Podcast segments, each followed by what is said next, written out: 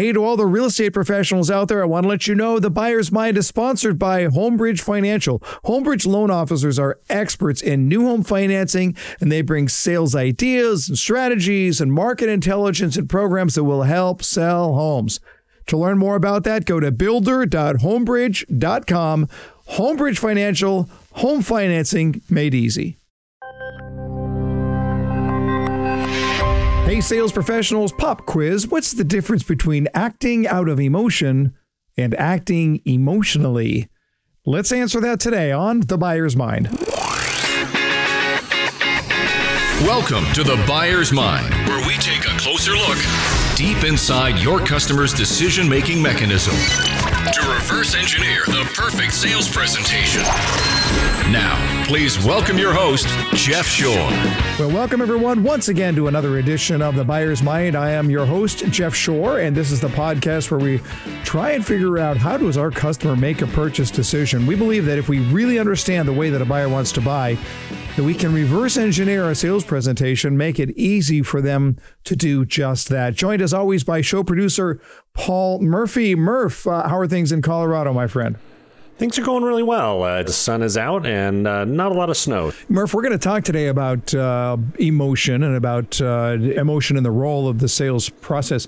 Do you consider yourself to be an emotional person? I, don't think I am, but you know, there are moments, uh, you know, when you're watching movies or hanging with the wife or whatever, and you have emotional times, but I'm not a terribly emotional person, I don't think. Yeah. You know, it's funny because I think that, that your answer was really instructive, even from the perspective of how do you define that? What does it mean to be an emotional person? Because the reality is, we are all emotional people in the sense that uh, we are driven by our emotion.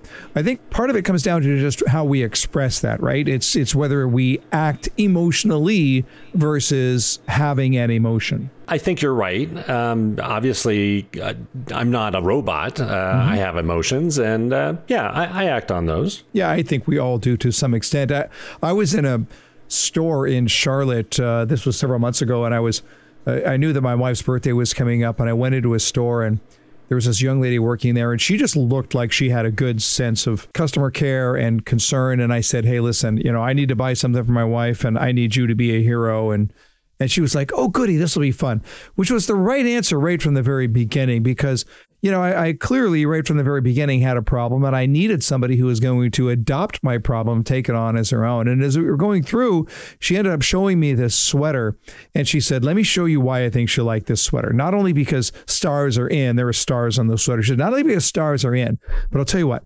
I bought this sweater. I loved it. And then my mom asked to borrow it for me. So I know that it's going to be cross generational. Um, you know, young people love it. If your wife is a little older, she'll love it too. I just think it's perfect. And there was this emotional endorsement that would have made it difficult for me to respond in any other way except to adopt that emotion. And I think that this is really, really important because a lot of salespeople hold back. They never really demonstrate or display the very emotion that their customer needs. And make no mistake about it, we talk a lot about this on the buyer's mind. Your customer is an emotional person and they're making emotional decisions. And as such, if we quench their emotional, if we hold down their emotion because we are instead very stoic and and uh, dry and professorial in our approach, then we're going to have a very hard time allowing them to be the type of person uh, they want. So today we're going to talk to a very passionate person, someone who is in touch with his emotion and he's not ashamed about it at all. He's an expert in social selling and uh, he has uh, really understands the role of emotion in the sales process. You'll hear that come through as we talk to Phil Gerbyshak. All right, just absolutely thrilled to have back on the buyer's mind once again, a speaker, author, trainer, expert in social media and social selling, Phil Gerbyshak. I know Phil through the National Speakers Association. He's the incoming president of the Central Florida chapter. Very, very well respected, all around good guy. Uh, Phil, welcome back to the Buyer's Mind. Hey, Jeff. It's great to be back. Thanks for having me. We're recording this in January. You're currently in Tampa. Please don't. Please tell me you don't have shorts on right now. I can't lie to you, Jeff. See, I, I, I didn't need to know uh, on a number of different levels that you're wearing shorts right now, but but it's killing me, killing me. Oh well, oh well. Uh, hey Phil, what, I'm just always curious about this. What's the origin of the name Gerbyshak? Gerbyshak is 100% Polish from my father, all the way back, anglicized about 1906 when they came over from Poland. It was Jebyshak with C's and J's and Z's and all that stuff that nobody can pronounce. So Gerbyshak yeah. is actually anglicized, if you can believe that. Got it. Got it. Does the extended family still speak Polish at all, or is that all gone? Uh, everybody's since passed on, so they don't, yeah. but they did. Yeah, great grandparents, great aunts and uncles absolutely did. They didn't speak yep. any English, actually. Right. uh, well, that describes a lot of people who were born and raised in the United States. But uh, True enough. exactly. Hey, uh, here's a question for you. Just uh, for those who did not hear, or it's been a while since the last time you were on the program here. What do you do? And what we want is the cocktail, the cocktail party answer to what do you do? Yeah, so I train salespeople on how to sell more effectively, get more leads, close more business, and have better conversations with the right people.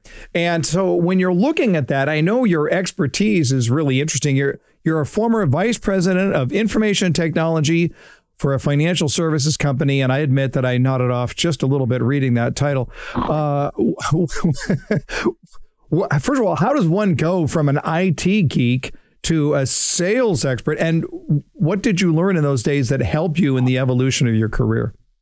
Awesome question. But let's back it up just a little bit further sure. and let's say that I was a trainer first. I went yeah. to school to be an elementary school teacher first and taught uh, taught before and after school and went to school to teach. So from there, I went to teaching technology in a financial services company as an IT geek, right? That was my job. And yeah. by learning to teach financial professionals how to sell with technology, it made it really easy to transition to social media because I had to speak geek in ways that they understood, which helped them lead to sales, which now obviously leads me to being a sales trainer. Makes perfect so, sense to me. It makes perfect sense. So, elementary school teacher, IT geek, uh, and sales trainer of the three, the most difficult? Of the three, definitely had to be elementary school because parents don't parent. They don't mm-hmm. care about their kids. Adults, for the most part, want to learn. Though I will say, though, the ROI of children is much greater than the ROI of your typical sales professional. Sure. Yeah, I get that. I get that absolutely. uh, uh, when when you think about your interest in sales, where did that really begin? Connect all those dots for us to to go back and think. There's a whole world out here that I want to be, uh, that I want to uh, understand and then be a part of. Uh, how did that all originate? Oh well, I think probably back in high school when I was a bartender. First of all, I, mm-hmm. I managed a supper club and I was a bartender. For those of you not from Wisconsin, a supper club is something that people in Wisconsin do so that they can drink, eat, and then drink some more. So that's a supper club for those scoring at home, right? Um, so yeah, but, so but, I but here, myself. wait, wait, you got to you got to fill in one other blank though. You were in high school and tending bar. Yeah, I was. So yeah, I managed a supper club. My mom actually signed a permission slip, Jeff, so that I could yeah. take a wine tasting class. Got it. So the rules were yeah. slightly different in Wisconsin than in other parts of the country, at least at the time. They still are actually. The Tavern League of Wisconsin still runs most of the state, and you can still get a signature from your parent or guardian that says, yes, indeed, your under 21 year old person can drink if they're with their guardian, which could be their spouse, if you can believe that.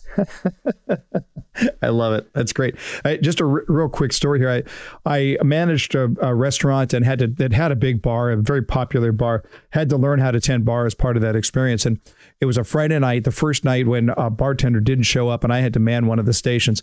And uh, these two I, am not gonna not not gonna uh, cut any corners here. These two very attractive ladies sat down right in front of me and ordered a cocktail. And you know, I grabbed, uh, I got the ice in a glass and I set it there. And you know, you got the gun with the soda, and then you got the alcohol bottle. And of course, you pour the shot. You want to get a little extra. So to finish with flair, you lift the bottle at the end, right? So you got that stream mm-hmm. of of alcohol that's coming out. Not calculating the fact that hanging above the station were all of the margarita glasses, and I backed up the bottom of that bottle into the margarita glasses, which shattered all over the bar into our ice well. We had to shut down the station on a busy Friday night. That was my very, very first time and maybe the last uh, tending bar. So, uh, but every, wow. every bartender I've ever known has a story to tell. It's amazing. Yeah. That's funny. Yeah, for sure, man. We yeah, we could talk about that another time. But yeah, exactly. so I went from that. Yeah, I went from that to uh, you know went to school to teach, uh, like I said, and then I, I became a I sold high speed internet back when internet wasn't really fast, and I recognized yeah. that really serving people's needs is sales, right? Yeah, the sure. more the more questions you ask, the more you understand, the better you can sell. So I did that, was a stockbroker for a while, and then after 9-11, jumped back into IT. And again, that's kind of where the the the um, juxtaposition, if you will, the intersection of sales and uh, technology really came about. And then because of social media, right, that sales, marketing, tech background really helped me. I actually wrote an, uh, a chapter for a book called "In the Age of Conversation" that was all about I am not a marketer because I'm like I have no training in marketing. I have very mm-hmm. little training in sales, but it's absolutely a passion of mine. I love to serve and I love to help. And so sales with the side of technology, with the side of marketing is absolutely what I get to do every day and a lot of training and a lot of leading. And I absolutely love it. I couldn't be happier. It's really interesting though, because you are are teaching sales to oftentimes to people who yeah, they may have more of a technical expertise. And I'm sure you see this a lot. I've certainly seen this a lot. Um, even this next week, I'm going to be working with a group of healthcare professionals, and they see themselves as healthcare professionals, and yet they have a sales role to what it is that they are doing. Uh, do you find that to be particularly challenging to work with people who are in a sales role almost by default, but still need to learn how to how to do sales? I actually prefer working with them than people who think that they're salespeople because they're actually open to learning new ways. Mm-hmm. Yeah. You know, they know that they're not sales experts, and I, I would say, and I, and I, and I mean this even humbly, I, I don't consider myself a sales expert. I consider myself a service expert. I consider myself a question asking, value generating machine. That's my mm-hmm. job. It is not mm-hmm. about selling. It's about helping people come to a decision that is mutually beneficial for them because they get what they want and mutually beneficial for me, which means I get what I want. And as a trainer now, what I want is I want them to learn and I want them to grow their business. But as a salesperson, right, you could be wanting them to, you know, to buy your software. That's kind of the end result, uh, but not always, right? Mm-hmm. So we mm-hmm. have to think about that. And if we start at the end of that to use steal Stephen Covey's old saw, right? If we begin at the end and work towards today, the end being, hey, I want this, and hey, the customer wants this. Hopefully, we find something that's mutually beneficial, so we all can have success. Mm-hmm. Yeah. When you study salespeople, when you work with salespeople, when you look at our sales industry, because one of the things for people like you and I, we're our antenna is always up, right? We always are yep. evaluating. We're always seeing what great presentations, what poor presentations might look like. What particular sales behavior drives you kind of batty? Oh, well, people that forget that you actually have to tell a little bit of story, and that means including some name drops, right? You have to include some customers that you've served and people who just show up and throw up. Those things mm-hmm. drive me nuts, man. It's it's insane, right? People think to your point, right, about experts, if they're in healthcare, they think that they have to tell you how the complete surgery is done when in reality that's not how you sell or exactly every possible side effect of this drug to a doctor when you can hand them a pamphlet and instead focus on a story that's much better for them so i think you know those things kind of drive me nuts Let's let's explore that a little bit. What is it about storytelling that makes that practice particularly effective? Well, storytelling adds context, and context is really where it's at. Because if I just say, you know, Jeff, you should be on LinkedIn, and you're like, well, I know that but I'm mm-hmm. not because my customers aren't there. But then if I contextualize that and I say, you know what, I understand, Jeff, you might not see as a consultant that you might find value there. But you know, one of the clients that I coach is a consultant much like you. And here were their challenges, much like yours. And here's how they used LinkedIn to, to overcome those challenges, much like you could. And I share mm-hmm. that story. I talk about the results and I talk about the impact of that. That offers context so that you see that it's not just me saying, Jeff, you need to be on LinkedIn, but really, hey, Jeff, it's in your best interest to be on LinkedIn. And it makes it a lot more memorable because stories are what we remember when facts are gone. Well put. Uh, you know, I'm thinking about uh, a mutual acquaintance that we have, Kindra Hall, and mm, yeah. um, you know, she she says stories are a co-creative process because while you're telling a story, somebody else is stepping into the story living into that story. Whereas you say, if you look at it, you say, you should be on LinkedIn. That there's no story there. There's there's nothing there that's going to compel people because ultimately it's the story that's going to get to the emotion. And I think often sales presentations that I see are so devoid of emotion where salespeople are almost afraid of emotion. And I would argue that that's how people are going to make decisions anyway. Why would you not want to engage that emotion? Absolutely. I mean, people do make decisions based on emotion. That's the primary way that they make them because they want to relieve a pain. They want to feel a certain way. And if we don't help them see that emotion in that, they're going to make an emotion filled decision without our emotion. And I think if we want to sell the best, we have to add our emotion into that and show them how we can help them achieve those goals, help them see themselves in that story, much like you t- telling that story of you bartending, right? I see mm-hmm. myself tending bar and I have stories like that. So now we've co-created that, like Kindra says. Absolutely yeah. wonderful. So you you mentioned just now you said we need to add our emotion into the mix. Let's talk about that just a little bit because I think a lot of sales professionals are frankly afraid of being emotional themselves, of displaying any emotion. It's like, no, i must i'm a i'm a technician. My job is to give them the information they want so they can make an intelligent decision. And yet, you know, I look at my daughter-in-law who sells Mary Kay Cosmetics, and I watch her uh, or I eavesdrop on a conversation when she's on the phone. And based on her energy and enthusiasm alone, I'm pretty sure this this product will cure cancer. And her energy gets adopted by her customers. Whereas if she just looked at it and said, well, it's black and it's fine and it's, you know, compact and it lasts a long time, that's just not going to help me. Uh, why do you think salespeople are so reticent to be able to display any of their own emotional altitude into a conversation? Well, I think first it's old school training leaders who tell them that, right? They think that stoicism is the right way to sell, or they think that their emotions aren't valid.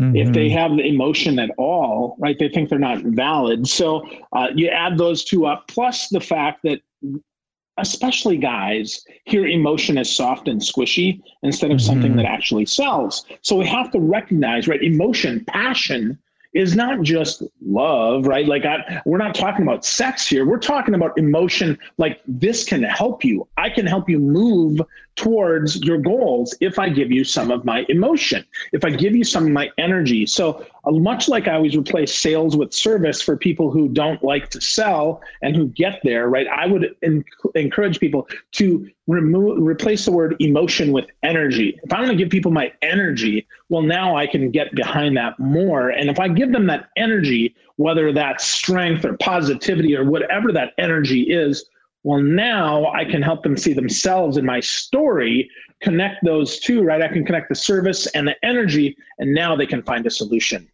Mm-hmm. I, I, think you make a really, really good point. I think when we think about emotion, we get it confused with being emotional. Like, you know, right. hand me a Kleenex and and we're going to have a moment and I'm all verklempt right here. And I think if we look at it and, and just get into much more of the how does a human being process information and how do they make decisions it's ver- it's the emotional core versus their logical core and i think we all know the science is very very clear on this that people make their decision out of their emotional core supported with their logic and so maybe there is some uh, a definition there that uh, salespeople need to adopt in order to get away from that. But I, I agree. I think it's it's been you know, it's it, it's it's interesting. You said, and I know now we're going to get into into uh, warm water at least here, but you said that this is an issue for men more than women. I assume you're saying that because a lot of men just have a very difficult time really displaying any emotion at all. Absolutely, I, I think as men, we're told to not be emotional. We're told to not have strong defined energy, if you will, because you know that is something squishy. But I can tell you, there's nothing squishy about passion. There's nothing squishy about energy. It is mm-hmm. really there, folks, and you can feel it when you talk to someone just from the t- jump. When you walk in the room, you can feel their energy. So why not bring your energy to the game instead of being the one that gets overcome with somebody else's energy and let them win? You know, you you you watch the you, you watch a college football team on the sidelines or coming out of the tunnel or when they're still in the tunnel just before they come out and they're yelling at each other and they're jumping out, they're hitting each other. Tell me they're not emotional. I, I mean, mm-hmm. that's all you see is emotion. Uh, but you're right. It's like it's it's it's context, right? I think for a, a lot of people, it's just that difficulty of getting into the emotional side of things when I am uh, a, in a one-on-one conversation. Maybe it's how it's going to be portrayed, or again, it's my upbringing, it's what I've been taught. But I, I, I could not agree with you more. When we connect with people according to their emotional core, we're going to have better conversations. If you were hiring a salesperson today, what are some of the top qualities that you would look for, Phil? Well, first, you know, passion is really mm-hmm. important. I want to see if they're excited about something. I don't care if that's Bruce Springsteen, if that's, you know, serving customers, if that's football, if that's cooking, if that's glass blowing, whatever that is. I want to see some some passion. I want to see some passion demonstrated because I want to see their energy. I want to know that they're going to get excited for our clients, for those that we serve. That's the 1st mm-hmm. thing I'm going to look for. Second is positivity. I'm going to want to hear about how did they overcome something that really sucked, right? Because we've all had adversity, big mm-hmm. or small. How did you overcome that? And then the third thing I want to hear about is discipline. I want to hear what kind of disciplines do you have? Like, how many days in a row have you worked out, or how many days in a row uh, have you prospected over 50 people a day? I want to hear that you have that discipline, right? And then the last thing I want to hear about, uh, and there, there's a few more, but the last thing that we'll talk about today is resiliency. How did you mm-hmm. bounce back after you got kicked in the teeth? How did you bounce back after you saw failure? Because I got to tell you, I don't want your first failure to be on my team. I want mm-hmm. your first mm-hmm. failure to, to have already be behind you so that I can understand that you're going to be able to overcome that because, you know, sales is a lot about no. It's a lot about no. Remember, that's the second best answer we can hear. Yes is being the first best, but no. And then how do you get back up? To get back to a sports analogy, how do you become that relief pitcher that just blew a save, that blew game seven, and then get back out there next season and kick some butt again? Because you're going to hear no. If you make 50 calls, you might hear 48 no's, but that one yes might has to be enough to get you going on the next call. So those are the the four big ones that I want to hear. Yeah, I think there's a overriding umbrella there to how you deal with your own desire for comfort. Are you a comfort addict or are you willing to look at it and say the best things that I will ever accomplish in my career and my life are on the other side of my discomfort? Do you lean in or do you lean away? And that's I think a, a huge part of what makes us for success in sales because it's it's not a comfortable business to be in. And a lot of people try sales, they bail not because they're not smart enough or not because they're not kind enough, but because they can't deal with the the ongoing stream of discomfort that we're going to see. And uh, when and yet you know when you and I feel when we look at people like we respect and admire at the National Speakers Association, for example, because we have that common bond there, uh, we see people who are they are not comfort addicts. They're just not. Mm-hmm. They they their achievement drive is so high that uh, that's not difficult for them to uh, deal with that discomfort. Uh, give us one Gerbyshak gem here. One thing that you tell sales practitioners on a regular basis, and maybe it would be advice that you wanted to give to somebody who is fairly new to the sales business. Well, I'd encourage them to practice their daily gratitude and to think about what's going well every single day to focus on that. That'll help develop your resiliency. It'll help you develop your discipline and it'll get you up on those days that really suck. And how we do that first of all we got to sit up straight in our chair.